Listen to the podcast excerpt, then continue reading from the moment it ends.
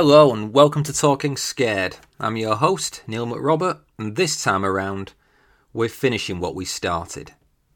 Yeah, this is the second and final part of our, what would you call it? Exploration? Excavation? Celebration? Whatever. We're talking Stephen King's It. If you haven't listened to part one, I'd strongly recommend you do so because that was the gentle intro, the human stuff, the quotidian horror of this novel. This week, we're getting to grips with Pennywise himself. What is he? Where has he come from? And what awful, magnificent powers lie behind him in the depths of King's book spanning universe?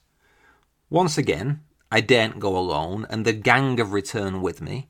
Ally Malinenko, author of Ghost Girl and This Appearing House, and Nat Cassidy, author of Mary, An Awakening of Terror, a podcaster couldn't wish for better friends. Brief warning we go hard into King's wider lore, and there are some small sort of spoilers for The Outsider, Dreamcatcher, and particularly Under the Dome. I don't want to put you off listening, and they are brief, but I'm a reader and a King fan first and foremost, and protecting the story is always paramount, so you've been warned. And remember, as ever, and sorry for this, if you want to offer this show some much needed love, you can tweet about it, you can tag a friend about it. I, I love when people do that. Or, if you can, leave a glowing review on Apple or Spotify. And for more direct intervention, you can sign up to be a patron at patreon.com slash talkingscaredpod. And for a few dollars a month, you get loads, properly loads of bonus episodes. But now, to the matter at hand. Come with me for the last time to the sewers beneath this benighted town. A monster lies waiting, and we can only defeat it together. Let's talk scared.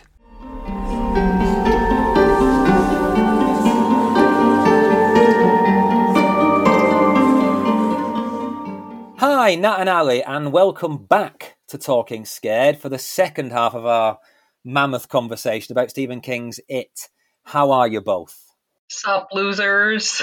Hello again. It's been a long 27 years, but I'm excited to continue this conversation with you both.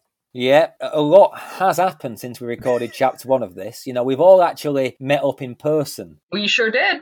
We all went to StokerCon in Pittsburgh. I crossed the ocean twice. What a delight that was, for me at least. Uh, despite all of that, for listeners, this second episode goes live mere days after the first, which is weird. Magic.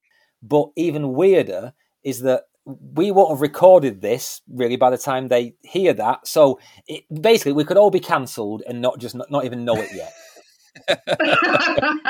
Enjoy our last taste. Yeah. I mean, listen, it's not an easy book. It, there are problems, and that's okay. Mm-hmm. Yeah. Anyone who has heard the first bit and come back is not going to hear anything more controversial in this one. You know what I mean? I think we've crossed the Rubicon in the first one. Now we're just talking about really, really weird shit from the recesses of Stephen King's imagination. So I think we're okay. Everyone's on a much safer footing. But yeah, we are back. We're back in the stew of it, back to Derry. Uh, and if, if the last time around we talked about the human element of this book, this time it's going to be all about the scary bits, you know, centering on but not limited to the cosmic child eating dread clown that is Pennywise. Are you ready? I'm ready. I'm ready. So ready. Right, let's do it then. So it's going to get weird this week, listeners. For people who are not like real hardcore nerds about Stephen King, you may learn a thing or two, but you also may start to doubt what me and Nat do with our spare time. Giving Ally a pass. Ally, Ally's kind of like a, a reasonable fan of King and his wider universe. Me, me and Nat are the oddballs. Look, I'm I'm so excited for you guys to nerd out. Like, bring it.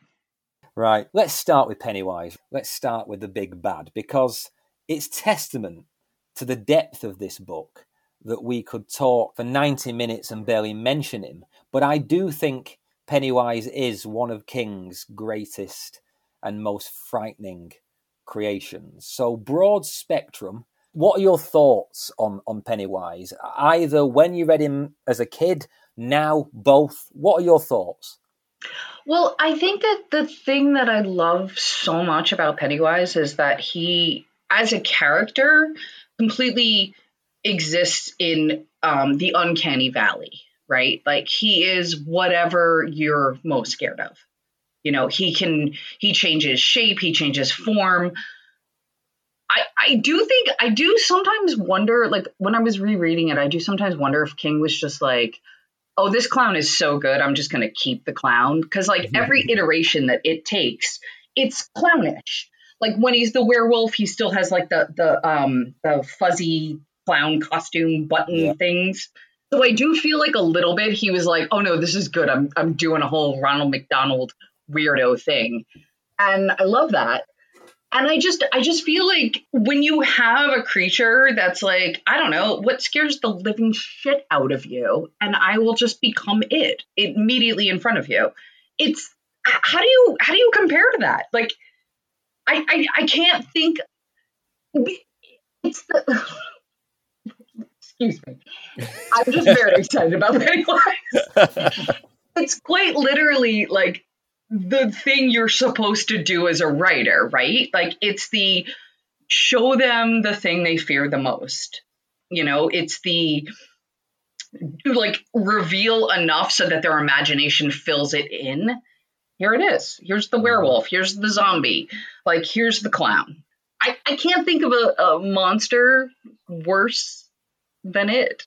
Yeah, I uh, I love that you touched on uncanny too, because that's the thing I, I I think I really respond to with uh, with Pennywise as well, because uh, it's easy to forget now that he's been so like you know pop pop culturized and and mm-hmm. turned iconic and all that stuff. But like particularly when you're first encountering it or her or him, whatever whatever pronoun we want to use for Pennywise, uh, for Bob Gray, it's easy to forget that like there's a period in your life when you don't know about Pennywise, uh, and so when you first encounter Pennywise, uh, the fact that it's a clown. Uh, th- there's a reason why King chose it. You know, you, you can go back to that great Robert Bloch quote about like, to me, horror is a clown at midnight. Like, there's just something about the jarring dissonance of this this entity that is supposed to radiate joy and friendliness and approachability and entertainment, and mm-hmm. to have that be corrupt and to have mm-hmm. that just fire off all the uh, all the warning signals in your tiny little head exactly like you're saying like no matter the manifestation that it might conjure up it's still the clown element that is so freakish and unnerving and and uh, off-putting and so that's the thing that like really fills you with that delicious fear because if it was just a werewolf you, you your mind could almost wrap your your your hands around it your mind hands but because it's like it because it's a bird with pom poms on its tongue. There's that moment uh-huh. of like, uh-huh. oh, I don't have a defense for this. I don't have any sort of mental barrier for this uh, because it's it's supposed to be seductive to children. Like you see how it works on Georgie in the in the first uh, in the first instant. Like it clowns are supposed to make you happy, even if you have like a clown phobia like one of the reasons I think you have a clown phobia is because like you don't trust that sort of messenger. But that's intrinsically what that messenger is supposed to be. Is like, hey kid, come and come and come to me. Uh, you're safe with me. I'm going to make you mm-hmm. laugh. Uh, and then it rips your bloody arm off. Is this the beginning of like clowns being scary? Do we have any definitive research on this? Is this is is Pennywise the start of it or did King capitalize on a thing that maybe already existed? The only thing I know that predates it in pop culture, the two things are you ever seen the film The Man Who Laughed? Yeah. No. Conrad Veidt. Yeah, yeah it's, it's an old. I think, it's, I think it's even the 30s. Um, that title is upsetting. Oh, wait, wait till you see photos. oh God! When this goes live on Friday, I'll I'll, I'll put a photo on Twitter. But it, yeah, the, the, man who laughed, um, often thought to give rise to the Joker, which is a you know he's an evil clown that predates Pennywise. True. The other thing is John Wayne Gacy. Yeah. Yes. Pogo the clown, and I heard mm. a really I heard a really interesting thing about John Wayne Gacy the other the other day. Um, that when you look at tradi- for those who don't know, by the way, if we've got any like Gen Z listeners who may not know, John Wayne Gacy was a American serial killer who was like a really avuncular figure who used to be a party clown for kids, but he also killed 33 boys and buried them in his sub cellar. So, not a nice man. And there's a, a thing about John Wayne Gacy that most clowns, their makeup is very, very round because that is friendly. Mm. John Wayne Gacy has completely angular makeup. Oh my god! Which is almost like he was trying to express something through the mask, which I think is just Mm. creepy. Whereas Pennywise has much more traditional clown makeup, but there is a whole raft of academia into why clowns are scary, things about the fact that there is a dissonance between their makeup expressions and the real expressions that we can't literally can't read their faces all kinds of stuff that's really interesting Right. That's that's the whole uncanny valley thing. Like it's it look it's why dolls upset people because they look alive but they're not alive. yeah yeah Yeah, there's also something like they tend to in clown makeup, like a they move very strangely and broadly, and you know it's almost like that ghost in the movie Pulse. Like there's just something about it, about the way they move that can be very unsettling. Uh, and they usually have like garish, over exaggerated mouths that are you know kind of up in a rictus sort of grin. So there's something very predatory about that. I think the phobia of clowns like has been with us as long as there have been clowns. Mm. I remember even like early childhood memories of, of seeing like harlequin masks and just being like there's something you don't trust about something that that's happy you know Yeah. that is so happy and so like hello you know so there- it- it's, just- it's so performative exactly that's a great word for it and like you know it's performative the way like a, a predator's colors are performative it's like what are you warning me about uh-huh. uh, uh-huh. Oh, that's great. clown. That's great. Yeah, no, I, I, um, it's called coulrophobia, the fit the phobia Right. of clowns, and I, I think there are studies that say it, you know, it does go back, but it reached a peak following Gacy and Pennywise. They are seen as instrumental figures in making this a, a much more widespread phenomenon. That's quite the legacy, right? To help create a phobia. Oh man. but it, it also speaks to how latent that phobia was like if so many people saw that and were like yes i fucking hate clowns Yeah. like thank you for reminding me that i hate clowns it's, it's another way that King kind of did that amazing telepathy with you know his childhood self in this book. And we talked in the first episode about how he he's kind of channeling childhood. It's it's almost like even when there wasn't really a, a a textual understanding of clown phobia, it's like he knew about it already. He he clearly understood on some fundamental level that this thing is fucking scary, and he knew that almost before we did, and that that's I think quite cool. Where do we think Pennywise ranks in the hierarchy of King villains? Because I I don't think he's King's best villain. I've got a weird Hmm. niche opinion on that, but I do think he's probably the one who's made the greatest cultural impact. Would you agree? Maybe Carrie, but then again, she's not a monster, is she? She's. she's not the villain She's not the villain. you monster Do you, do you think? Do you think he's made the biggest cultural impact? i don't know i might culturally i might lean towards maybe jack torrance uh Oh, it seems yeah, like he's enough, he's yeah. memed like as much I mean, it's it's hard to say whether or not he's the best villain because it's kind of a cheat because he could be all the villains. like by White Album rules, like I guess Pennywise would have to be my favorite because he encompasses all the other ones. But yeah, I wouldn't say I, I would say he ranks in like if you're gonna arbitrarily assign it a number, he's definitely in like the top three or five for me. Uh, you know, there is something great and also something kind of discounting about like the last chunk of the book. Like there is something about Pennywise that works best when he's a little more elusive, Mm-hmm. and the more we start to define him and sort of understand him slash her slash it as an entity. Like similarly with Flag, like the more time you spend with Flag, the less scary he becomes, and and I think something like that happens with Pennywise as well, um, towards the end of the book. Um, but it's it he's he's definitely hard to beat. I think the villains for me that are scary or or more quote unquote favorite for me personally are the ones that have like a little bit a little bit less mythology around them. A little a little bit they're a little bit more personal and a little bit more uh, intimate. I think if that makes sense. My favorite villain from all of King's worlds. I don't think you could guess this if I gave you hundred guesses, but it's Big Jim Rennie from Under the Dome. Oh yeah, Okay. I was going to guess Eldred Jonas, but that's pretty good. Yeah. Oh, Eldred Jonas, man's a legend. Only because of what he does, the bastard. But no, I um, think Big Jim Rennie is is King's most tr- fully visioned and thought out and like effective villain because Dick Cheney, it, true monstrousness in, in human form in a way that you could imagine. Everyone's everyone has a neighbor that could end up being Big Jim Rennie from in, Under Yeah. the Dome. For those who haven't read him, he's basically a kind of analog for Trump in this microcosmic town that is Chester's Mill that's trapped inside this hermetically sealed dome. And it's just he's a manifestation of of what happens when power is unchecked and becomes infinitely corruptible. I think he's wonderful, but obviously he has nowhere near the resonance that that Pennywise has in culture. What what do you think, Abby? What does Pennywise rank for you? So yeah, I'm I'm I agree with you, Nat. Like I do think that you can rationalize the supernatural in a way that you can't rationalize the not supernatural. So while Pennywise is iconic, I don't think he is the scariest villain. For me, it's it's definitely Annie from um, Misery. Mm. Annie Annie terrifies me in a a deep down way, in a way that like sometimes I'm like, why is this so upsetting to you? Like, what do we have to unpack here? Um, because she tr- she's just truly a fan to a degree that is murderous, obviously. Mm. And I feel like that could be anyone.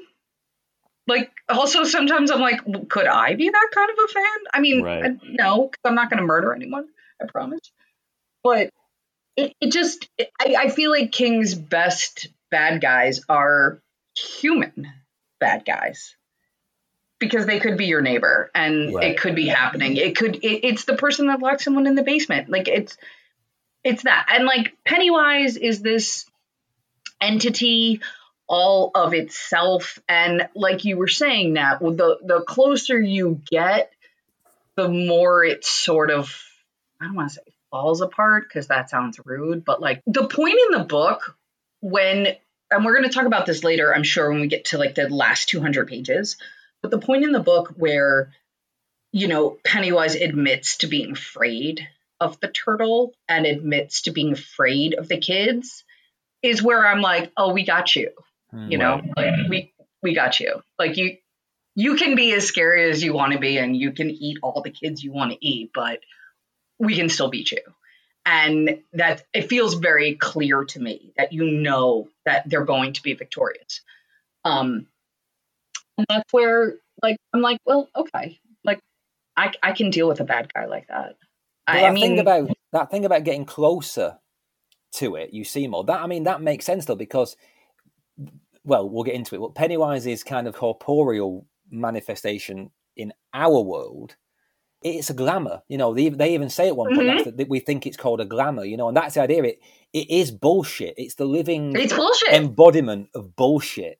And yeah so when you do look, because I realize this on the read through how thematic all this is, how, how it's not it's not unintentioned abstract surrealism, in, which I was, I always thought it was. I used to think like there are no rules to this creature, so you know is Hmm. King just riffing? But no, it's all thematically tied up. Like it's a novel that is literally about facing your fear and how by facing Mhm. it, that fear starts to fray at the edges and become something much more mundane and pocketable. And as much as I despise with the death of a million undying suns, the second Andy Muschietti movie, like the, thing at the end where they they beat Pennywise by basically belittling him, that Uh-huh. does Mhm. work thematically. It's just it's just done stupidly, but it works because it is it's a book exa- about kids quite literally facing their fear and overcoming them, and it all that sounds so obvious now, but uh, traced over a thousand pages, it took me a while to realize it's a really simple metaphor that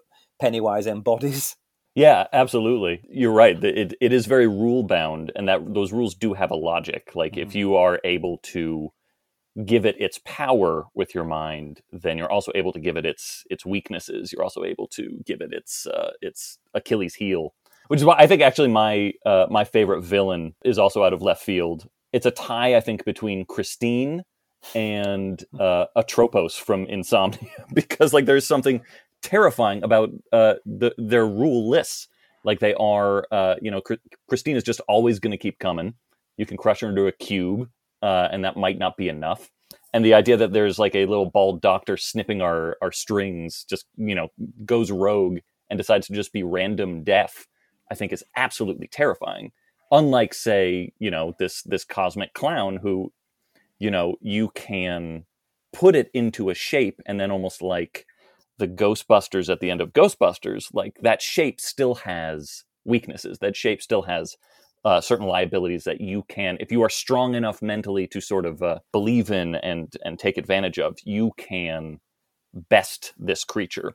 Although I will say, thinking of all the other references uh, of Pennywise throughout the other King books, there is something I love and hate about uh, one of the references in Dreamcatcher, which also takes place in Derry. Yeah. It's a reference that it actually wasn't defeated. And mm-hmm. there is mm-hmm. something about that uh, reading the book again as a as a as a middle-aged person. There's something about that that makes me so fucking sad and exhausted mm. and like kind of understands why like Stan would kill himself to not face this thing again. Uh, because that victory is not easy. Like it's such a hard won victory but the idea that maybe uh, it's still out there is just so enervating and exhausting and like yeah. god damn it the idea that eddie's death is a kind of pyrrhic victory victory is just yeah. depressing because it, it needs to yeah. be decisive well let's talk about that now because dreamcatcher has a, a number of links so I, th- I, think the reference you're making is that there is some graffiti in right. the derry section of dreamcatcher that simply says pennywise lives um, my response has kind of been just to dispense with it and discount it because I really don't like Dreamcatcher. Rock bottom, my least favorite Stephen King novel.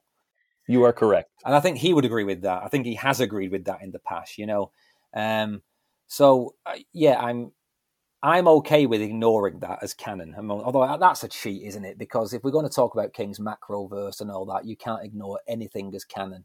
So does does does Pennywise live? Oh, I don't know because there are other there are other tiny links in other books that you know, like in Tommyknockers, for example, someone sees a pair of mm-hmm.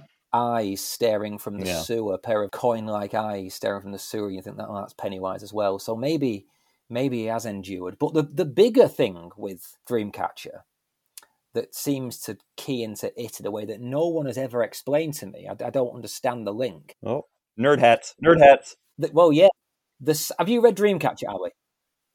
I have. You have, right? Okay, so we're all in the same annoyed pond then. you know, there's the whole thing at the end of Dreamcatcher where this kind of this alien Grey has this kind of psychic extension of itself that's called Mister Grey. Mm-hmm. Mm-hmm. Well, Pennywise, for reasons I don't understand as well, is also called Bob Grey. I'm going to throw this open to mm-hmm. you. So Pennywise goes by the nom de plume Bob Grey in it in Dreamcatcher, which is the book which takes place partially in Derry, at least the kids come from Derry, this thing that gets into his brain is called Mr. Grey, but the link mm-hmm. is never really cemented. Do you think it is the same thing? What do you think it means? Why is Pennywise called Bob Grey?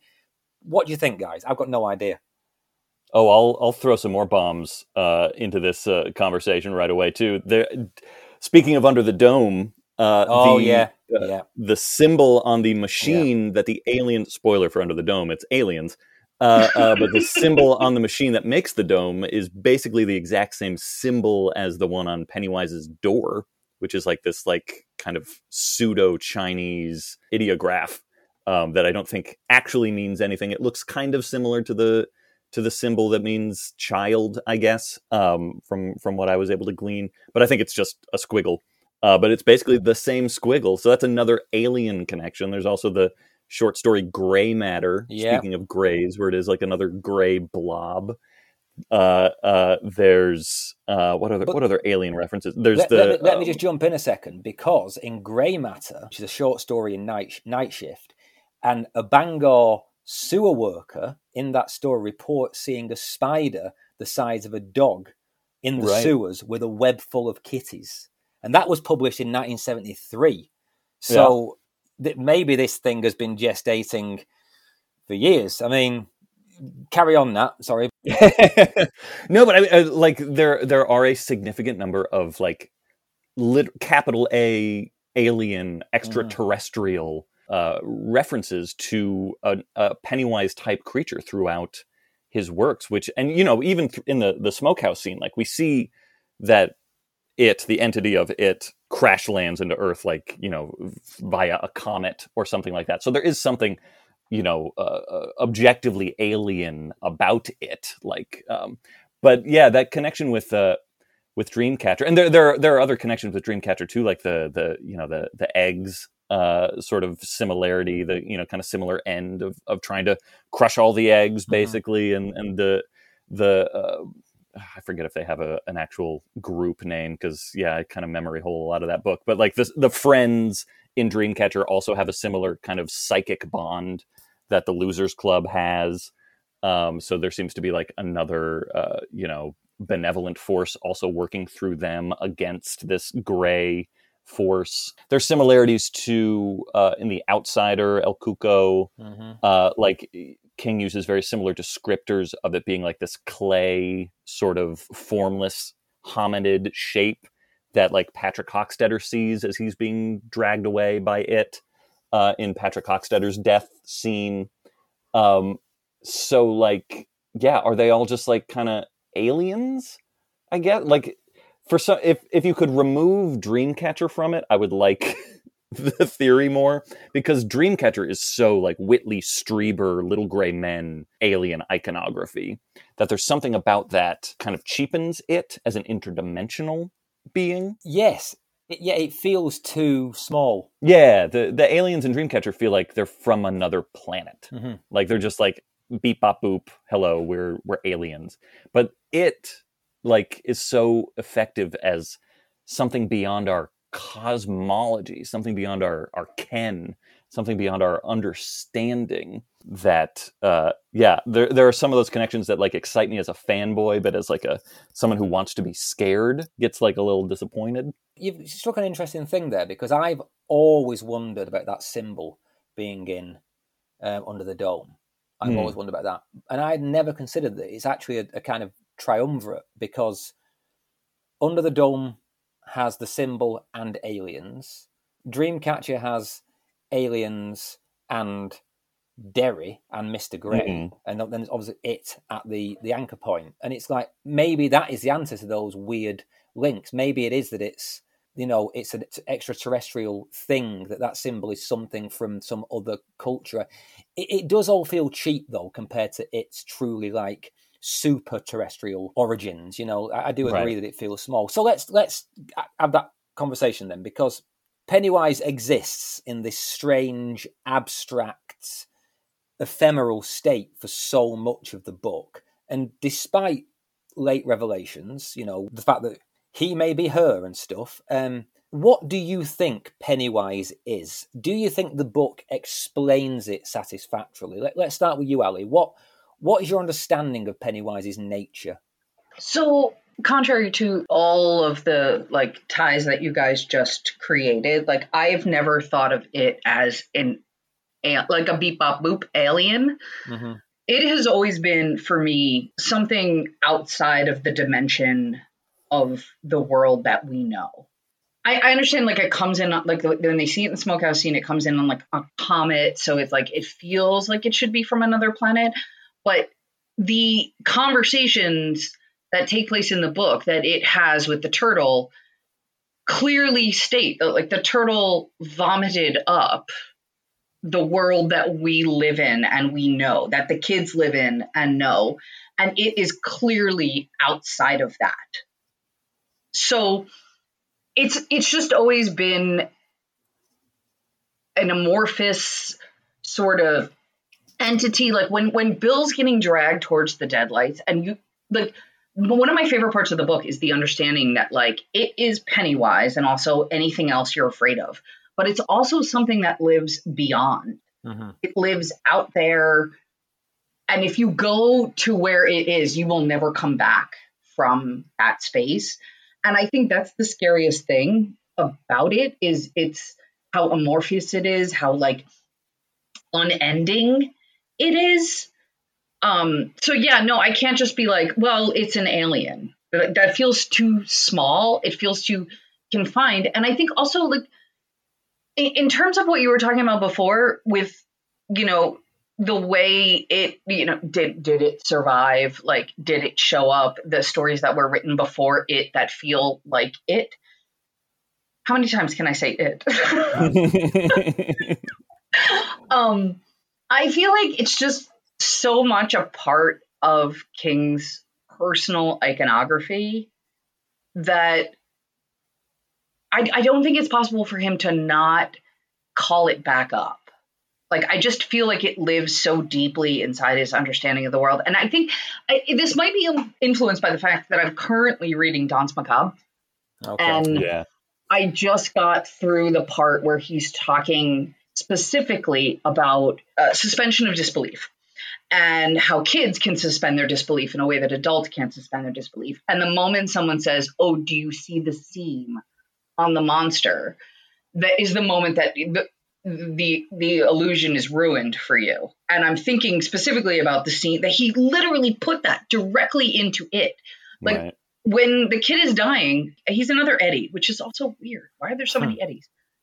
Um, he literally is looking for the zipper like there's some part of his brain that's like I have I I have to understand that this is fake and can't be real.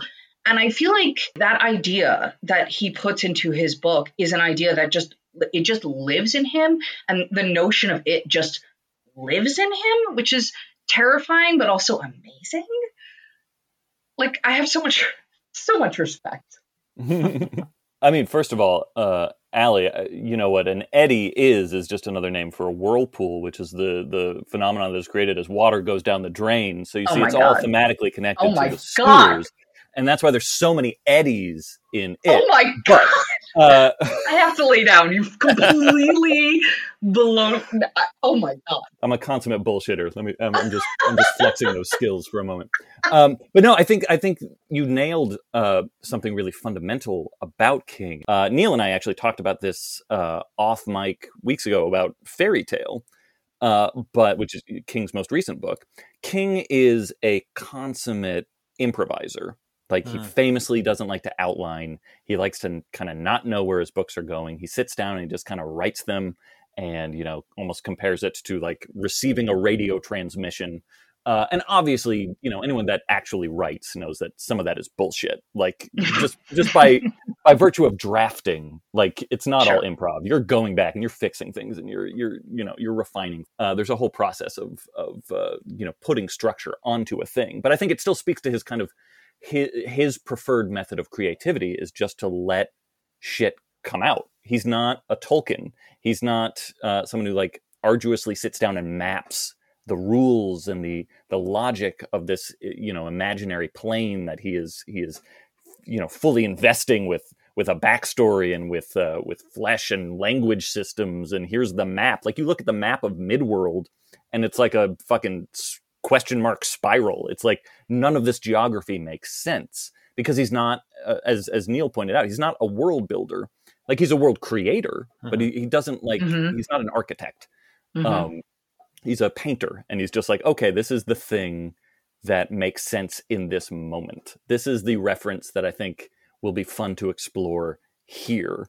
And so there is you know you do get that kind of uh the the the pro the pros uh uh not not p-r-o-s-e but p-r-o-s of like you know those moments of connection and those moments of overlap and references and oh was that was that that in this was that christine picking up henry bowers oh my god mm-hmm. that's so mm-hmm. cool.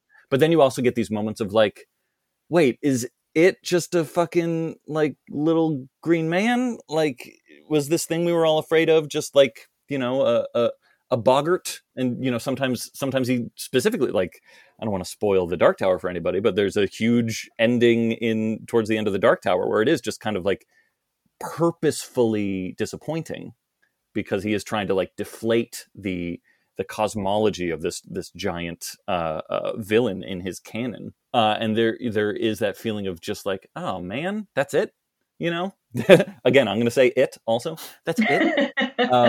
So it, it it is it does make for an interesting conversation with the reader that there is sometimes on a, like a macro level there's king saying like yeah face your fears and you will find that it is not so bad but also he wants you to be afraid. He's got like this interesting like dual allegiance as a writer to want to scare the reader and also kind of discourse about the nature of fear with the reader. And sometimes it works beautifully and sometimes it kind of works as like a a sort of uh, uh, you know turning the lights on at the end of a, a fun night mm-hmm. at the bar, and you're like, oh, okay, well, I'm not going to think about that moment. I'm going to think about the moments when I was scared, you know. And, and it's kind of up to you to uh, decide which moments you invest in, because again, King's not planning all this out. He's just kind of he's just kind of going for it. He's riffing. He's riffing. This is all well and good, but why is he called Bob Gray?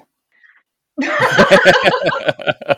right, we got away from that because he's an alien. I don't know, other than the fact that Bob Gray is so like simple and easy, and that makes it utterly terrifying at the same yeah. time. Why is in Fairy Tale? Why is Charlie's middle name McGee? Why is he Charlie McGee? The same name as the protagonist in Firestarter. There it what is. does it mean? uh, what does it mean? yeah, it's fucking. it's ridiculous. I I I side with Ally on that. I think that it is like it's meant to just be this very generic sort of name. But also, like, even in it, you know, again with the Patrick, Patrick Hockstetter moment, like Pennywise as Clayface essentially is established, and there is something amorphous about gray. Mm. You know, there's something shapeless right. about what it is. So, like, it makes sense that uh, that gray would kind of uh, uh, be a be a keystone to his uh, to his identity. Also, Bob is a thing we do in the water, usually around eddies. So oh uh, it's all connected to you know the the Coriolis effect going down the drain. Nah, um, don't, don't, forget that I've got I've got a mute button at my end, right? And I use it. You've also got a PhD though. You've you've got to appreciate it. Come on. No, yeah, this is this is the level of bullshit that I used in my Viva. This is how I got my PhD. Exactly. so, just to clarify for listeners who haven't read this book in however long or have never read it or whatever, we have this entity that came to Derry, came to Earth like millions of years ago before there was humanity. We see that in this scene where the kids create a sweat lodge and they go into a trance. It's a beautiful scene that as well because when they're down there, it's like a sort of four by four box. But whilst they're in the trance, they feel like they're in a ballroom, and it's just. I think mm-hmm. King writes about the distortion of mental states really well um, in mm-hmm. this book in particular, and that then mm-hmm. mirrors later on when when Bill is being thrown across the macroverse. He describes that as like a huge ballroom floor again. Also, when they're in the house at Neibolt Street, every yeah. all of the dimensions get messed up, and he's got to like reset. Bill has to recenter Stan because he's like the ceiling's too high. In, in a weird, ironic, paradoxical way, surrealism is kind of like the linchpin of this. Mm-hmm. Like the surreal, the most insubstantial, is the thing that holds it together structurally. That's probably worthy of an academic treatise. But um, you've got so it's the, the the thing comes to Earth millennia ago, bides his time literally underground or whatever, whether he lives in some kind of interstitial abstract space or whether he physically lives underground in his lair, who knows.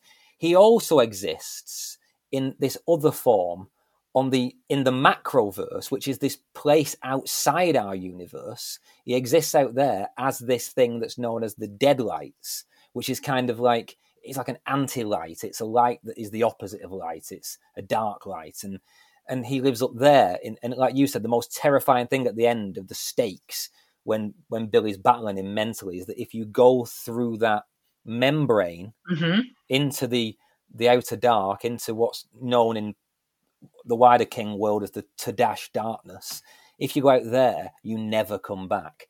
Mm-hmm. So I don't know whether it's impossible to work it out or whether it's just written in such ways to leave so much ambiguity, but it feels to me like the it that we meet in Derry is actually a kind of avatar and that the mm. real governing consciousness exists elsewhere. That's the broadest way I envisage this creature. Are you on board with that? That is absolutely how I see it too. Like the real it is the it that is outside Mm-hmm. The, the one that, as you said, once you cross that barrier, you're never coming back. That's where the real it work lives and exists in my brain. and the Pennywise in the sewer and the werewolf and and all the the zombie and all the other forms it takes is like a puppet version mm. of itself. It's like an avatar, exactly like you said.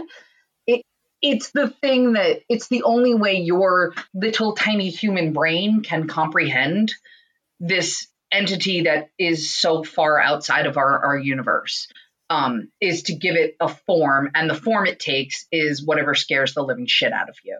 Yeah.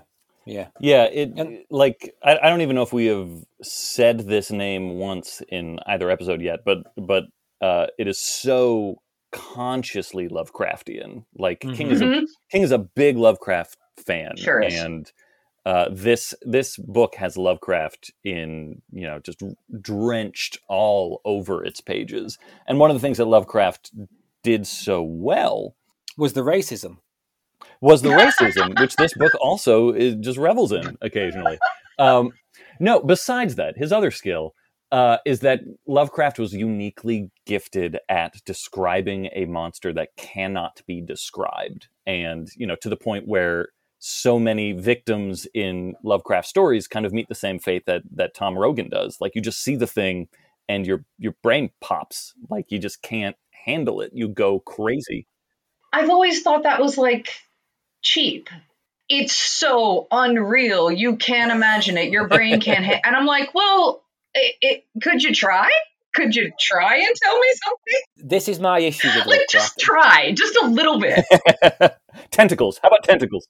my problem with Lovecraft is just describe the fucking monster. Just something. Like even okay, even comparatively to it to to King's book, it like when it's a giant spider, I was like, oh, mm-hmm. okay, sure. But like at least you told me what it was. It's a giant spider. It's a giant spider. With Lovecraft, it's like you cannot comprehend on any format I'll defend Lovecraft for for a moment. Just he does describe a lot. Like you get you, there are descriptions, but my my reason for bringing him up is just that I, I think King takes that ball and and attempts to do exactly like what you're saying. Like he he describes the spider. He describes the multiverse plane on which this creature actually exists because that's yes. why it's indescribable. It's indescribable because it, it is the deadlights. It's outside of the deadlights. The deadlights also exist around it because like that's the border of the mental sumo ratch, match that you engage it with during the ritual of chud like it is the deadlights it's separate from the deadlights it's part of the macroverse it's immortal it's eternal but there's it also lays eggs but also there are creatures that are bigger than it and like its superiors like it is all of these things and I, again, like I think the fear that Lovecraft taps into with the "oh my god, it's so indescribable" sort of feeling is that we love to categorize and we love to put things in little boxes. And if it ref- if the monster refuses to do that, if its if its rules don't make sense to us, if it does have that non-Euclidean geometry that uh, that like the house on Neibolt Street has, or the Sweat Lodge has, or anything like that, like it is it is incredibly damaging to us psychically. And you even see like during the ritual most of it is is happening psychically and yet it is still inflicting mm-hmm. a physical toll on its body uh, without any like you know action being done against it it's all it's it's all about that connection between the the mind and the body and like the the, the ability to uh, perceive and understand these incredibly uh, uh uncomfortable ideas uh, you know, just on a purely like geographical level. I think that I think that's one of the reasons why I love the last 200 pages of this book because it really is King being like, oh, okay, Lovecraft is afraid to describe dimensions. I'm gonna fucking, I'm gonna show you how hard it is to describe by describing it in rich detail, uh, and see how comfortably it sits with you. Well, let me ask you something, Ally, particularly right because. So this, if this sounds like I'm patronising, I'm really not. It's just that me and Nat are super fans. we need to take a breath in a minute because this has got a little bit tinfoil hat shouting at clouds. We haven't even talked about the wallpaper yet. Let me ask you in particular, Ally, as someone who has not read The Dark Tower, for example, and not read some of King's more metaphysical mm-hmm. work, how did you feel about the last 200 pages? Because this novel, for so long, is this very earthy tale of kind of haunted America. And then in the last you know, 200 something pages, it just goes nuts. and it can be a real shock. I, I know it can be a real dis- disappointment to many readers. My dad still says to me on occasion that fucking turtle. So, um, what what did you make of it particularly? Okay, so yes, I have not read The Dark Tower because I am by nature a pleasure delayer. So, which is a stupid thing to be. It's a really stupid thing because life is short and who knows? I should read it. But I I pace things out. But anyway, um the last 200 pages of it are for me some of the greatest thing that King has ever written. Hmm. Ah. All all the c- cylinders are firing. I, I feel like it should be studied like I, am surprised that anyone's disappointed. I'm a little like I want to chat with your dad now. You don't. I I have questions like what what is not working for you? Because it is for me like as a reader an an incredible joyride of like horror and greatness and terror and and as a writer like i look at it as a writer and i'm like oh look at how tight it is like pay attention to what he's doing. Because it is so just locked together like the moment to moment. And i know i know we talked about how he's not a plotter but like this i feel has to be the exception to that rule. Because i don't know how else you can possibly go literally mid sentence mm. into a, a, time travel back to when they're kids picking up the same sentence and then moving in a, in that into that story and then back into the adult story and then it's one of my favorite things I've ever read that he has written. Like I I, I really want to chat with your dad. Get him on the phone. Oh god, that would be that would end the podcast. Um one of these days, if, if you want a real laugh, I will do a sit down episode with my old man about House of Leaves, which is a book, the mere existence of which drives him into a frothing, angry mania. Oh, he just, yeah. I, ha- I mean, yeah.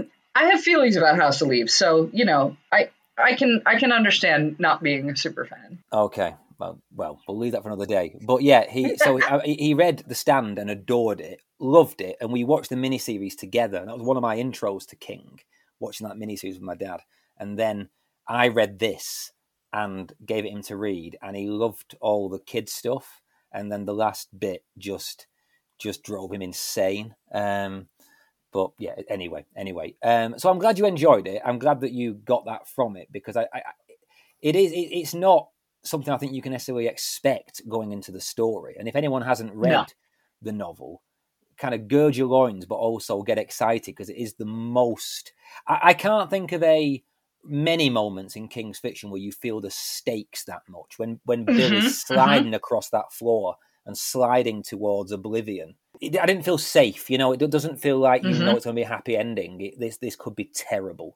Yeah, and that brings us to Turtle because the thing he's sliding past in this macroversal semi abstract, existential, psychogeographical struggle as he's being flung across the universe. He's sliding back past this ginormous turtle, um, who I think of as Maturin the turtle, but I'm not sure if he's named here or whether that is later in the Dark Tower. Do you know, Nat? I I'm with you. Yeah, I everybody calls him Maturin. Uh, in like you know. Yeah, I know he's Maturin. Oh, is it is it said? Is it? I don't. Well, see, now I'm I'm I'm questioning myself because now I'm wondering if it's just like I culturally have absorbed that yeah. he's Maturin, right? Even though I haven't read the Dark Tower yet, or like, is he actually called? I, I I'm starting to think he's not actually called that. Well, I don't think the Dark Tower is that culturally embedded, though, that you would pick that up from elsewhere. I think I feel like he must be if you picked it up. Um, I certainly did. Right. Well, well, Maturin has vomited up our universe which makes our reality seem a puny thing in itself. You know, it's the kind which of detritus of, the, of, of, having a bad stomach. and it's it's this beautiful scene because the turtle the turtle is kind of over it, right? The turtle's just kind of like, let me nap. I really can't be arsed with your battle. and and Billy's sliding past. And then in one of my favourite throwaway moments, really kind of blink and you could miss it, there's this comment that Bill becomes aware that there is something even greater beyond the turtle mm-hmm. because we think mm-hmm. the turtle is the guardian of all things that are, is good. I mean, I mean, it feels talk about plotting. It feels like you know the turtle is a late addition. Oh yeah, throw a turtle in there. That's crazy enough. But then you realise he was there in the very first chapter with Georgie. Absolutely. He just becomes momentarily fixated on this. Is it is it wax or paraffin? Yeah, turtle wax. It's turtle wax. and he sees the turtle and notices it, and then you know a thousand pages later we have Maturin. But if you think he's the arbiter of all that is good for so long, there is this reference, this teasing nod to something greater that's never named or not even pursued any further. Now this is where we get incredibly geeky. I think that is a entity known as Gan. of course. Do you agree, now? Do you think that's Of Gan? course.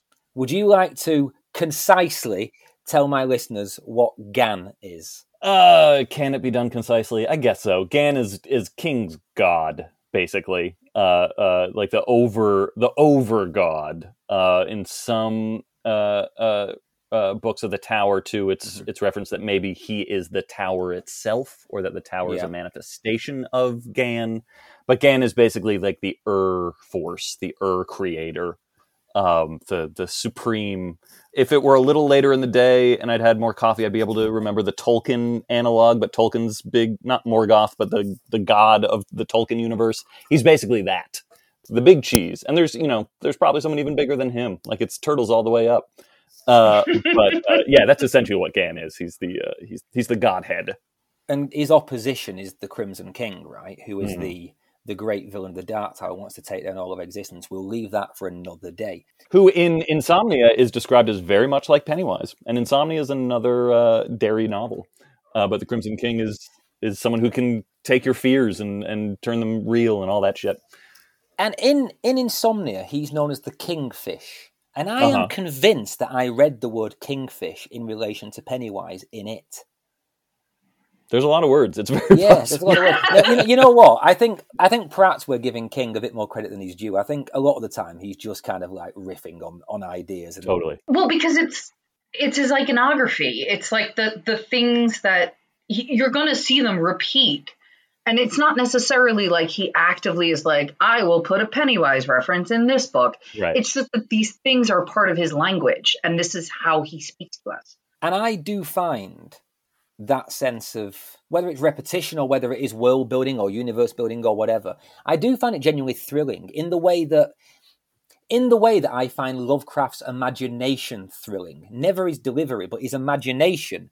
This Mhm. this depth of deep time and all of that stuff. I love it. And I love it in King. I get this kind of like really thrilled frisson when I recognize a, a connection here or a connection there or oh it's all part of Mhm. something else. I do love that. And I think that's part of what I love about this book is that you've got this earthiness of the love and the loyalty between these kids in the face of such such titanic, like abyssal odds. You know, I'm kind of I'm kind of paraphrasing what Mike Flanagan said about the Dark Tower now, but it is this abyssal darkness, this thing that is so much greater than our universe, let alone our individual puny lives, and yet yet they stand against it. And I, I do find it thrilling in that way, and in the way that very very few fantastical novels have ever made me feel. I, I think it's something special in the ink and the paper of this story that doesn't get into many stories.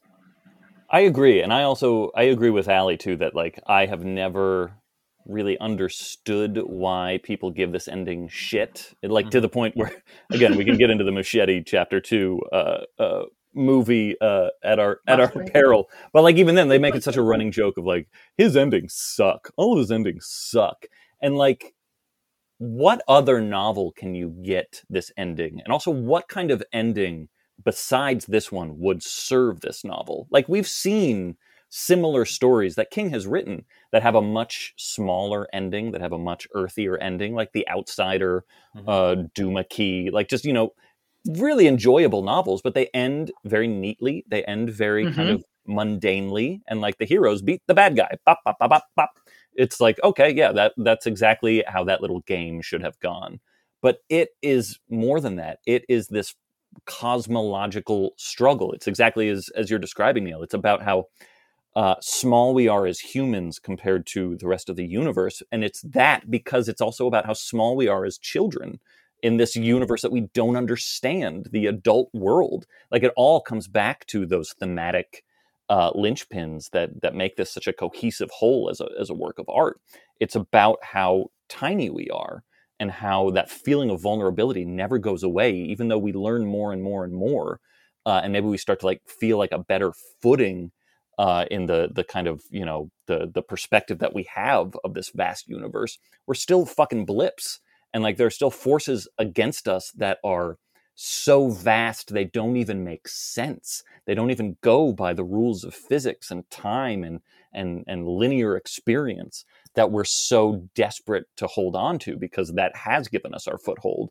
And yet we still have love. We still have companionship. We still have a, a unity that somehow manages to uh, be a compelling counterweight to uh, the nothingness, to the to the Todash darkness, to the to the receding prim, to whatever fucking nerdy words you want to give to it. Uh, because ultimately, most of King's works, for all of the pet cemeteries and revivals and all that stuff, the vast majority of his works tend to come down to humans are often good at heart and that there is love and that there is uh, there is a counterpoint to the darkness if if you can hold on to it. Uh, he's he's he's he's a, he's squishy in that regard, uh, and that's that's one of the reasons why we love him. That's one of the reasons why he he uh, his characters are full of such heart, uh, because that's the the kind of place that he is writing from.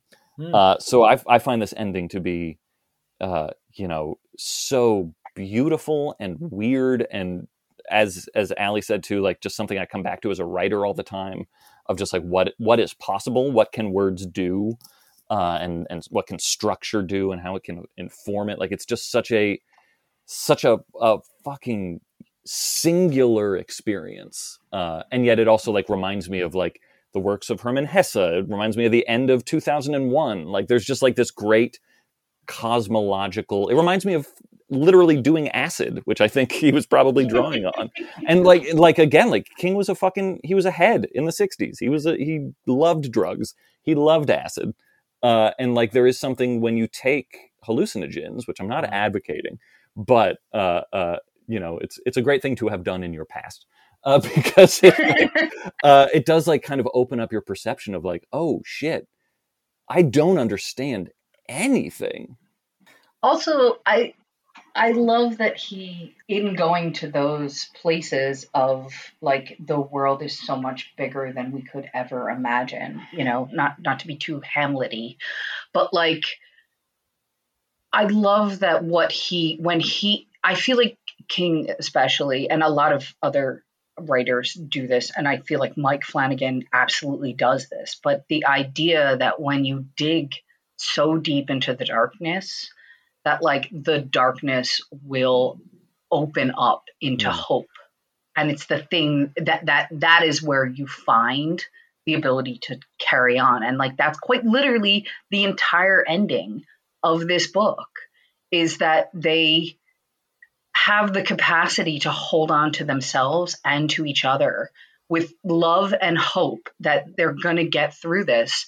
And that's the only means by which they do get through it. Like it's simple belief. It's it's just saying that these characters care and love and matter, and that is enough. And it's just so fucking beautiful. mm. Yeah.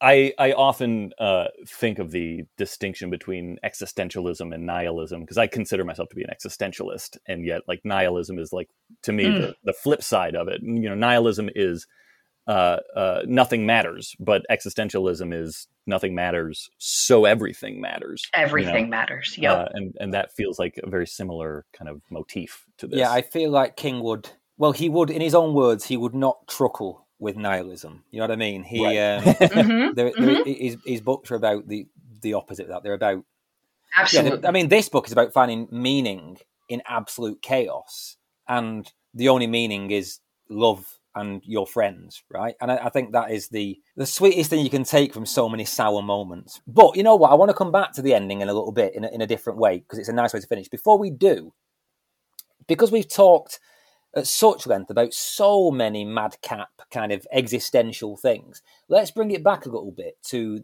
the, the, the text and the the earthbound stuff, which I think we've neglected a little bit, right? Mm-hmm. Because one of my favourite aspects of this book is the idea that Pennywise has been this very real malignancy in Derry since forever. A lot of his past iterations is is on this 27 year cycle, and every time he wakes up, he does something, and and they are told a lot of them in these these segments in the book that are called interludes. Yes. Let's do the interludes. right. Well, you answered my question. because I was going to say that that's when adult Mike basically goes around researching the history of the town. And I was going to ask, do you like those parts of the book, or did they get in the way of the story for you? Well, okay. When I first read it as a kid, I I, I didn't care about the interludes because it was a break in the action, and yeah. and I, you know my little tiny brain didn't want to break in the action.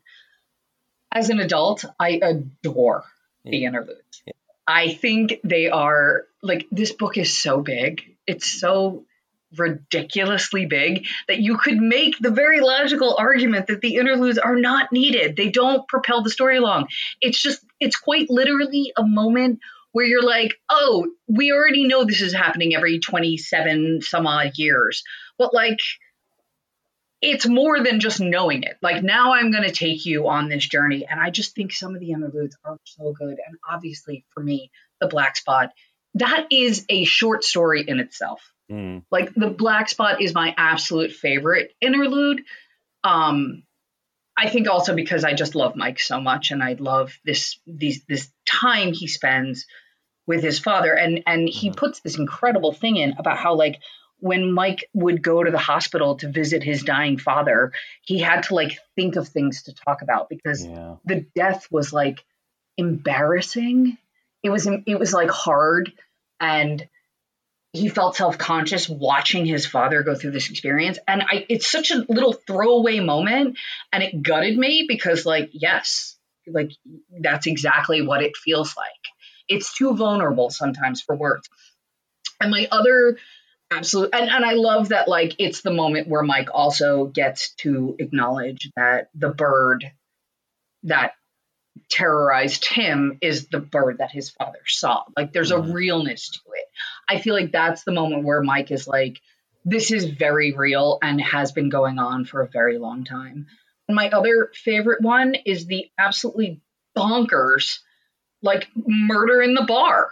Yes. Um, Claude Héroux. People are getting hatcheted, and everyone else is like, "I'll get another pint." Like, yeah. what is even happening? I mean that, that that is like a night in the town I grew up in, to be honest. right? Um, I feel it feels very British. yeah. Um, yeah, I, I love the interludes. I crave them. I want to know more. Mm-hmm. I, could, I could read a whole book that's just about this yep. clown through time. And this yep. this TV series that the Muschiettis are making, this Welcome to Derry, when I yeah. first heard about it, was supposed to be that. I thought it was, mm. you know, a kind of an anthology of, of Derry through time and, and its recursions. Now it seems to be more like a Stranger Things esque thing about its origins in the modern day, and there's like a, a, a military installation, and it sounds very Stranger Things. Um, yeah. So I've, I've, lost pretty much all hope for it. I'll watch it, see what it's like, but I I expect nothing. But I would have loved to have seen a dramatization of this, you know, because yeah. actually I plotted out some of what happened. So, like the first recorded thing, 1740, the Derry Township disappears in its entirety, um, right. all 300 settlers, and King does one of his favourite things, which is compare a big disappearance to the Roanoke Island thing, you know. He loves Roanoke. I first came across the Roanoke Island disappearance in it and I thought that the word Croatoan sounded like the most evil word, and then I found right. what it actually meant, and I was like, "Ah, oh, shit, one less mystery." Yeah. yeah. Um, then it jumps to like 1851, and a guy called John Markson poisons his, his entire family with mushrooms. Um, my favorite in its enigma, in that I want to know more about it, 1876, slaughter of the lumberjacks at the mm-hmm. Kenduskeag Stream. Hmm these lumberjacks are slaughtered. That feels like a Laird Barron story that I want to read. Um, and then you've got the big ones like 1904 begins with Claude Héroux's rampage in the bar, ends with the Kitchener Ironworks, the particularly cruel Easter egg hunt where like hundred kids get killed, and then the last iteration, I believe, before the summer of '58 is the Bradley gang. They sent that. I love that chapter when it's like Bonnie and Clyde crew come into town and all of the town turn up to shoot them. Um, and then that ends with the Black Spot, which is the the racist clan attack on this this African American only army bar, basically, and that's where you get the reference to Dick Hallorann from The Shining. Mm-hmm. So, mm-hmm. I mean, there is so much story there, right? It is literally is the story of an entire town. I just love it, and I love that people pop up and names pop up, and like Mister Keene, the creepy pharmacist, was was there at the Bradley Gang killing, and and you see people's mm-hmm. surnames, and it having having grown up in a small town where names and let's be honest, genetics reappear, reappear like generation after generation, it felt so real to me, so lived in and, and, and accurate to how towns work. I, I'll actually go one step further too, and and I, I am not going to be bullshitting here, even though it might sound like I, I am going to be bullshitting. I'll stipulate first, I love the interludes as well. I think they're incredibly important to Mike's character development because he really doesn't have that much outside of them. Mm. Uh, and like th- this is really where we get you know, because he's not in, uh, he doesn't do much in the sewers. Uh, he's not in the sewers as an adult. Like this is where we get the the richness of Mike and his relationship with his dad. Can I jump in and say one thing, Nat? Sorry. Sure. What we neglected when we talked about Matt last time, about Mike last time, is we talk about all these people having their their skills and the things apart from Bev. You know, we covered that, but how they all go on to great things. I think the thing that's easy to miss with Mike is that Mike has had to live with the fear that they feel for his mm-hmm. entire life. Well, that's actually, I, yeah. yeah. I was actually going to uh, go into that. Uh, sorry to interrupt, finish your thought, yeah. but yeah. No, no, that's, yeah, there's a quiet heroism to the fact that he has had to endure. He's never had the psychic break that they've all had. Right. Uh, so, so basically, what I was going to say that that uh, might sound bullshitty, but I don't, I don't mean it to be because I mean it very genuinely. Is that it's more than just a story of a town. It really is a story of America in a lot of ways. Mm-hmm. Like there is something particularly this time through, there was something that hit me that was so poignant that this is a story about a bunch of white Christian boomers who leave their small town and become fucking rich and successful. Mm-hmm. Uh, and they are remembering, you know, they grew up in the 50s, of course. And I don't know what it's like in the UK, Neil, but uh, particularly in the US, like the 50s is just like this apocryphal embodiment of when America was like every time a racist is like make America great again they're usually thinking of the 50s it was just like the quintessential white America time. You know it's leave it to beaver it's women knew their place. The the coloreds were in their own neighborhood and like there was just like everything was neat and regimented. Uh, we had the GI Bill for white people and like everyone was was upwardly middle class and and moving on up. Uh, and so these you know you have these these hegemonic children growing up in the 50s and they leave and they have you know the baby boomer dream the dream that fucking stephen king himself lived. Like they just became huge successes. Uh, and it it requires their black friend to remind them yep. that the 50s mm. were fucking horrible. They were terrifying. The past was awful. And the only other character who really remembers that and never loses that is the jewish character. And you know in this particular case he's not strong enough to live with that. But it's the two non hegemonic characters. That is such a great point. And what precipitates this, of course, is a gay bashing. Like again, like it's one of those like reminders in the Reagan 80s, who was also a period when people were like, the 50s were great and Reagan is gonna make the 80s the new 50s and shit like that. And it's like, no, a fucking gay person was just fucking murdered. And this happened all the time in the 50s. And we like the bulk of this narrative is a bunch of rich white baby boomers slowly realizing that, oh, America in the 50s was a fucking nightmare. And we can't let that happen again.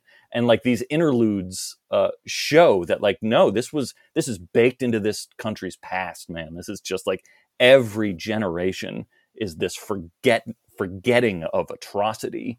And it, it the fact that Mike is the historian, there's just something so poignant about that this time around. Like, no, he doesn't get to forget this. He lives in this. Yes. And he's had, and he stays poor. He stays poor, right? Because they, they, they don't, they love to make that point that like, like Bill feels so sorry for him, and, and they all feel a kind of guilt, but it's a very, Right. very white guilt. You know, it's a really Mhm. that you know that quite aside from the forgetting they're going to do by by by supernatural cause, they're going to forget about that guilt when they go back to their nice lives. I think one of the one of the things too that I because I, always like when I reread it this time I was like my God like Mike having to deal with this is it's just it's a constant microaggression Mm. like he just consistently is not allowed to forget how horrible everything was and and will be and I do which is why he has for me the most satisfying ending. Like when mm. king has that moment where like mike is like i think i'm gonna leave derry. And i was like yes baby leave derry. Yes baby i want you to have a life that is not about guarding horror.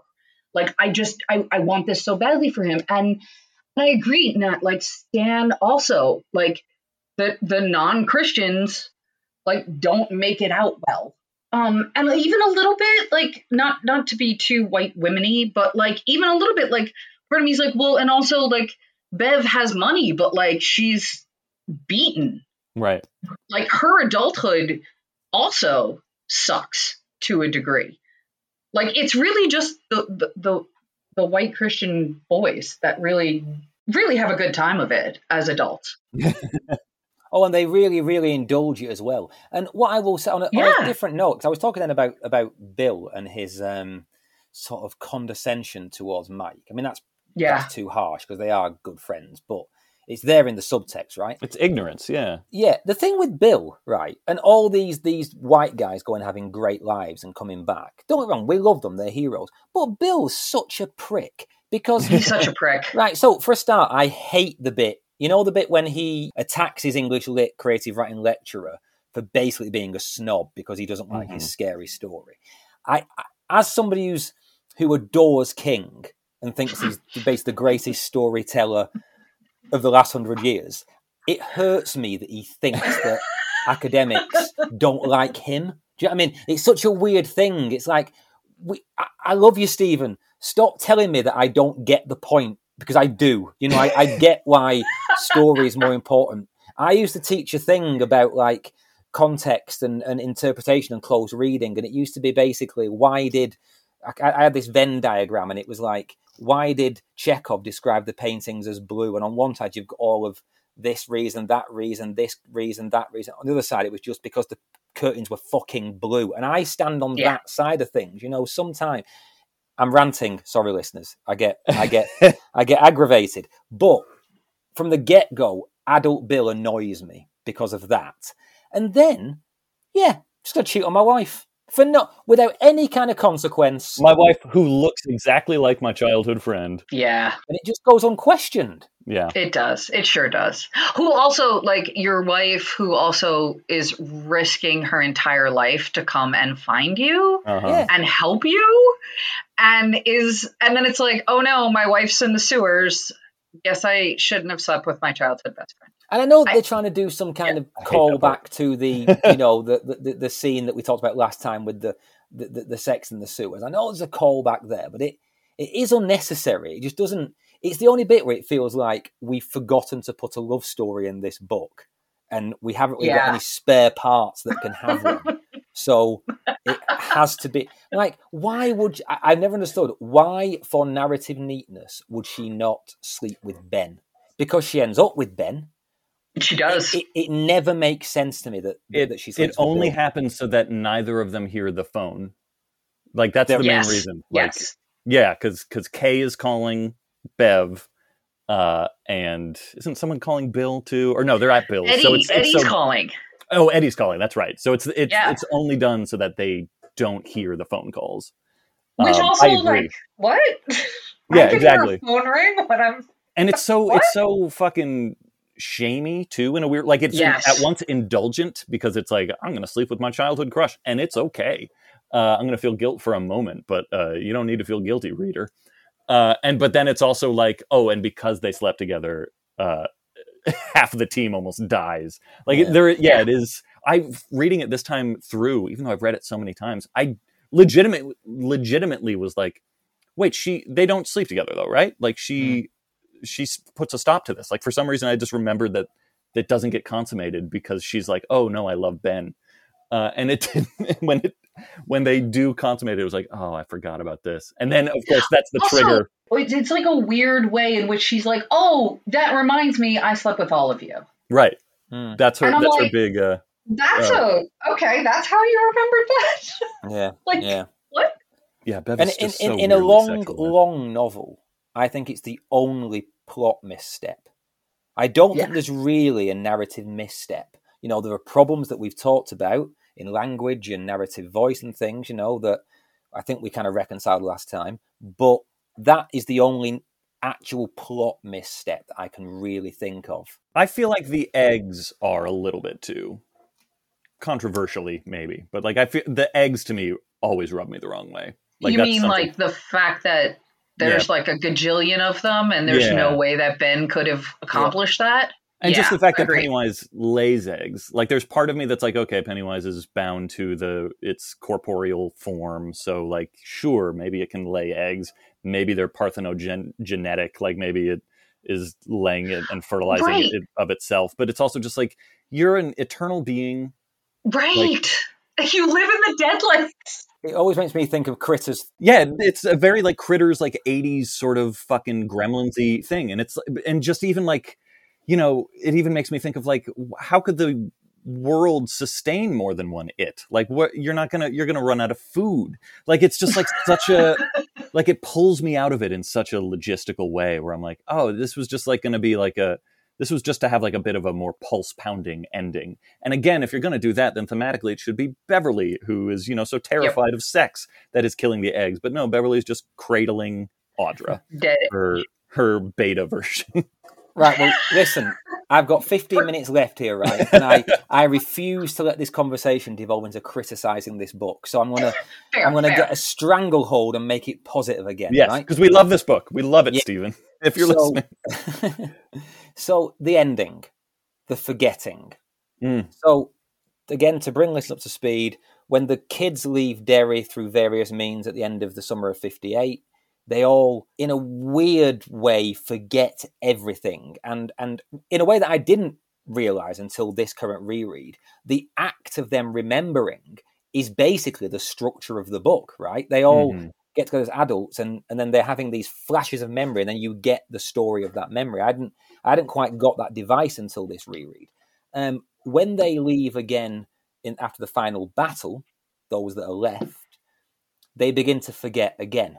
And the question is, is it a tragedy or not? Do you think that is a sad ending? And I'll give you my theory in a moment, but do you think it's a sad ending or a hopeful ending or something else? I think it is a tragedy in that growing up is a tragedy. Like it is, I, I think it is the perfect ending.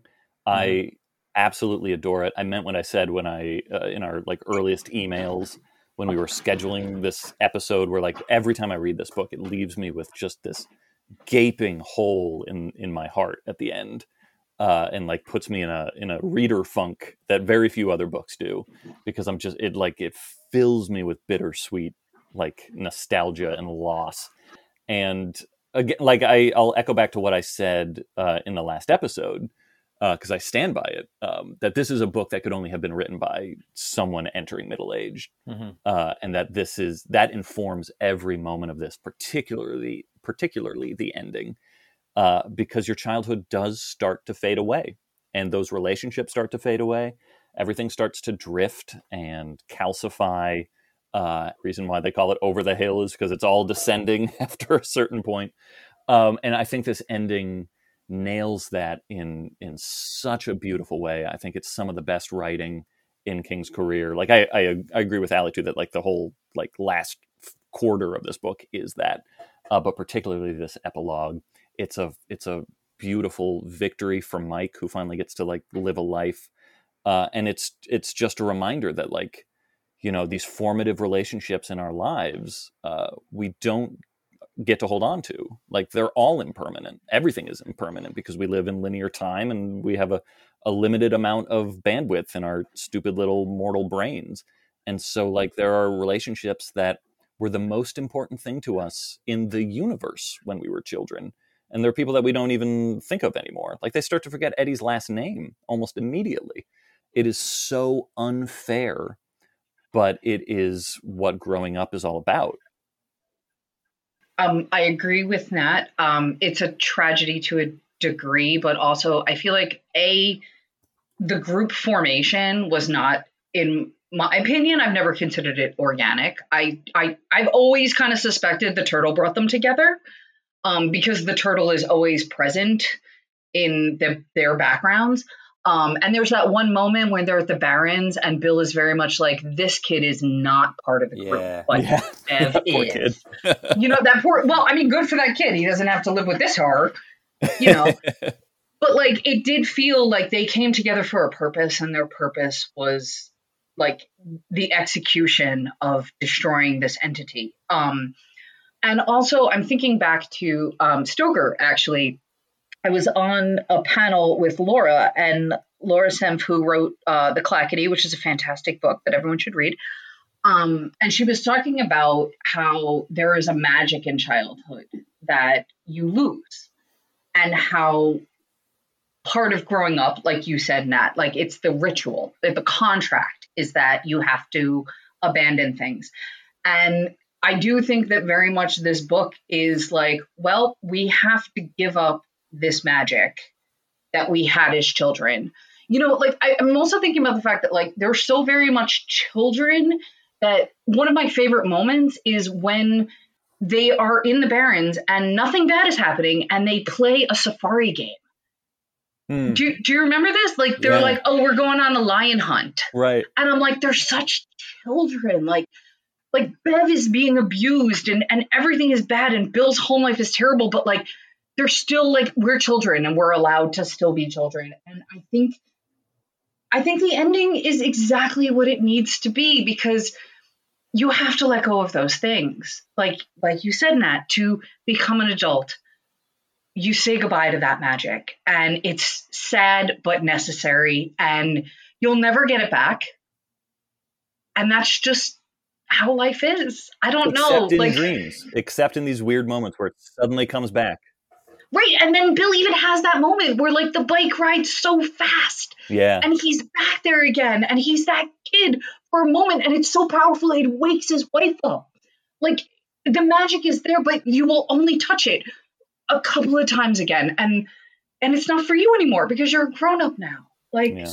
So, it's sad but so like great well, right. So, So I, good. I, I've purposely not spoken much for a while because I'm going to talk now. Bring it home, Neil. Bring it home. what I haven't done in like three hours of us recorded is really, really lay out why this book means so much to me, right? And this ending is key to it. So, in, forgive me, list. I'm going to talk for a bit. I know podcast hosts aren't spoke to, but here goes. oh you're great My opinion on the ending falls between your two opinions, right? Because I, I've got something to stop doing this thing. I keep saying right after everything. It's a very Mancunian thing, but it sounds aggressive. I think the entire book is a great cosmic joke. So these random kids are elected by the turtle, by Gan, whatever. They're elected as these sacrificial lambs on the behalf of the universe or the macroverse or reality or goodness or whatever. And their reward for fighting and defying the monster is to lose the very bond that made them capable of doing it in the first place. So to Mhm. me, it's a great joke. It's a great irony that their friendship only serves to achieve something, and in achieving it, they lose their friendship. That is just so tragic, almost tragicomic, I suppose, you know, in, in, in the bleakest terms. It's both real, we all recognize that. I imagine people in a war feel that way. You know, you Mm. come together as this battalion, and then the thing that you've done tears you asunder and leaves you unable to unable to deal when you go on into life. It, it feels like it's embedded into into strife and crisis, but in a really hero, heroic way. And all I can say about the book is that, well, you know what I'm going to do? I'm going to do exactly this is showing off, right? Because I can do this off the top of my head.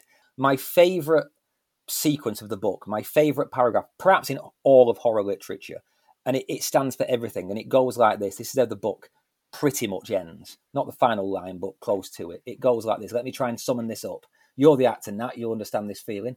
Um, it goes, so drive away, quick. Drive away while the last of the light slips away. Drive away from Derry. Drive away from memory, but not from desire. That stays. The bright cameo of all we once were and all we believed as children, all that shone in our eyes when we were lost and the wind blew in the night. Drive away and try to keep smiling.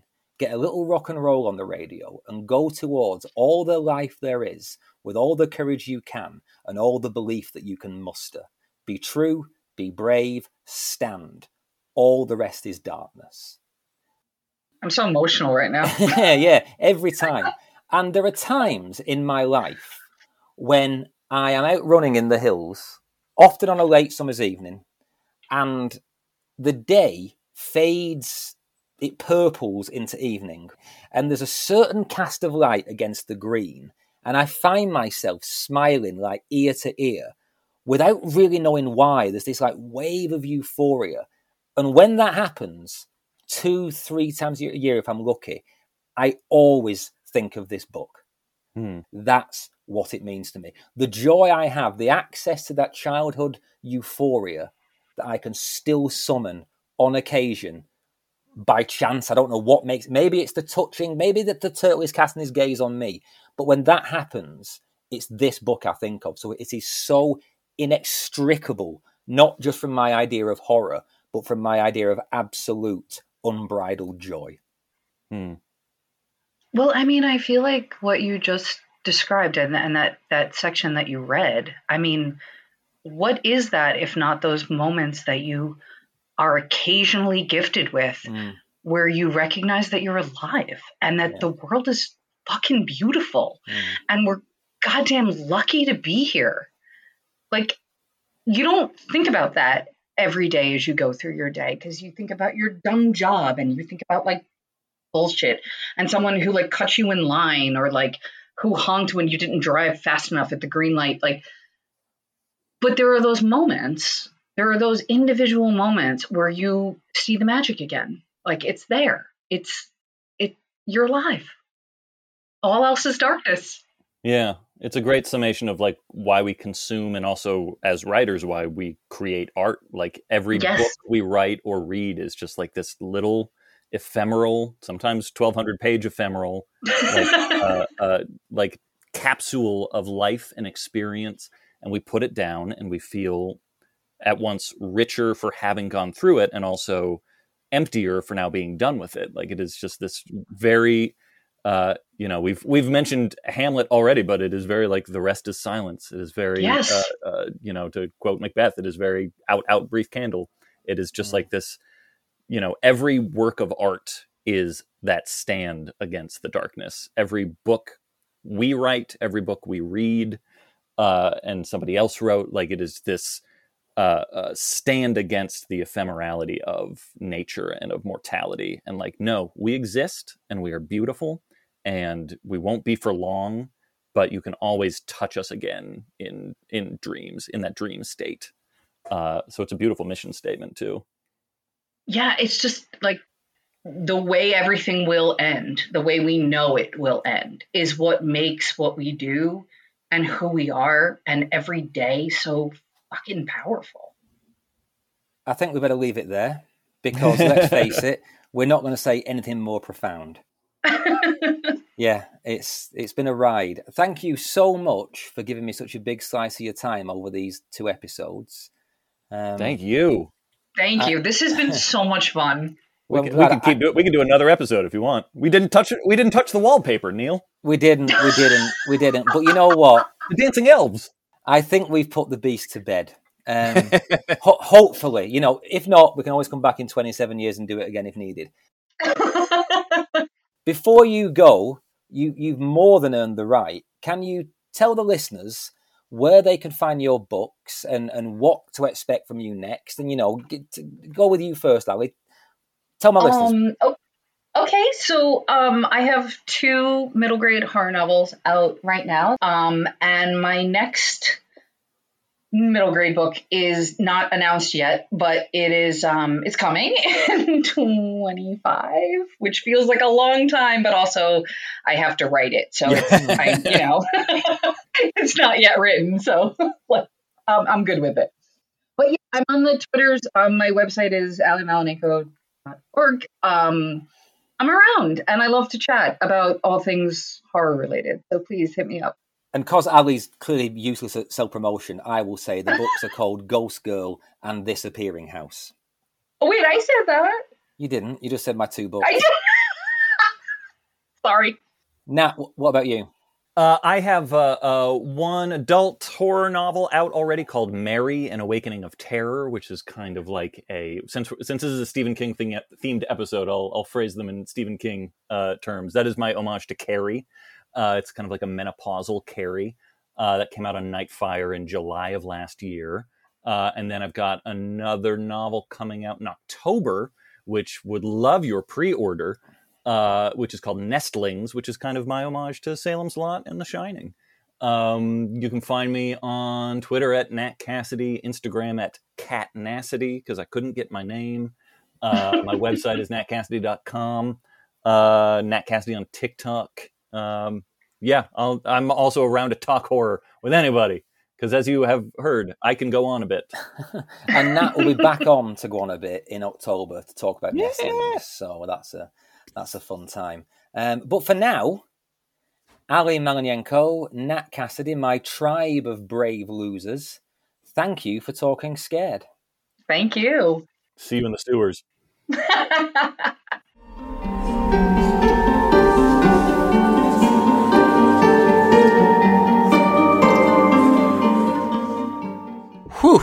and we are done.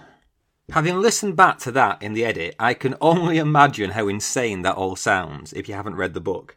But I mean, if you've listened to us for three hours and you haven't read it, then kudos for your commitment. You are my super fans. You should get badges. Everyone, I hope you all enjoyed it. The whole two part thing in its entirety. It was a real labour of love, which I didn't really have time for, but God, I'm glad I did it. And I'm really grateful to Nat and Ally for offering their time when they don't even have a book to push. It was just generosity and good conversation. So, massive round of applause to them. And yeah, I do hope it was worth it and that you each enjoyed listening to us hammer on about increasingly odd stuff. The way that Ally spoke about Bev's characterization in episode one has forever changed the book for me. The way Nat talked about Mike being a representation of America's understory in this episode had an equal impact. It's been a real learning curve, a rediscovery of a book I absolutely adore still, even with its warts. I'm not sure we made the true nature of Pennywise or Bob Gray or It a single degree clearer, but I'm not sure it's really possible to. I think the mystery wrapped in the enigma and covered in clown paint is perhaps one of the things that makes this book tick so well.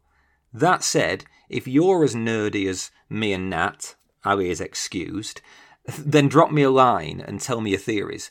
What is Pennywise? Why is he called Bob Gray? What are the deadlights? What's the macroverse? How does it all fit into the wider King universe? And do you think Pennywise has survived? You can find me on Twitter and Instagram at TalkScaredPod, and you can email me at talkingscaredpod at gmail.com. I'd love to hear from you. I'm falling a bit behind on emails currently because life has been crazy with work and StokerCon and making the show and stuff. So apologies if you've emailed me already about anything and you're waiting for a response. I do plan on working through the backlog soon. But if you've got an it theory, do send it. If you've enjoyed this slightly different take on Talking Scared, this literary dissection, then you might be pleased to hear I'm planning more of them. Not too often, because the main show will always focus on authors and their own work, but it's nice to shake things up for you and for me with alternatives now and again. So every so often, I'll do another of these. Next up, I already know, is Peter Straub's Ghost Story, and I've got some great guests for that. But what else could I cover? Tell me your ideas. Don't suggest kind of new titles or just your favourite book. Think It, Ghost Story, maybe The Haunting of Hill House, things like that. Those real totemic books that have made up the modern horror canon. Or a cool alternative, but not just something that came out with great reviews four years ago. Let me know what you'd like to hear about and maybe who I should invite on to help me do it. But that's for the future. I'm back in just a few days when normal Tuesday service resumes next week. No rest for the wicked, as my old Nan would say. My guest then will be Danielle Trussoni and her new novel, The Puzzle Master, which contains way more spooky stuff than the synopsis would suggest. Until then, though, there can be only one way to finish this week. Be true, be brave, stand. All the rest is darkness. Read good books, and remember, it's good to be scared.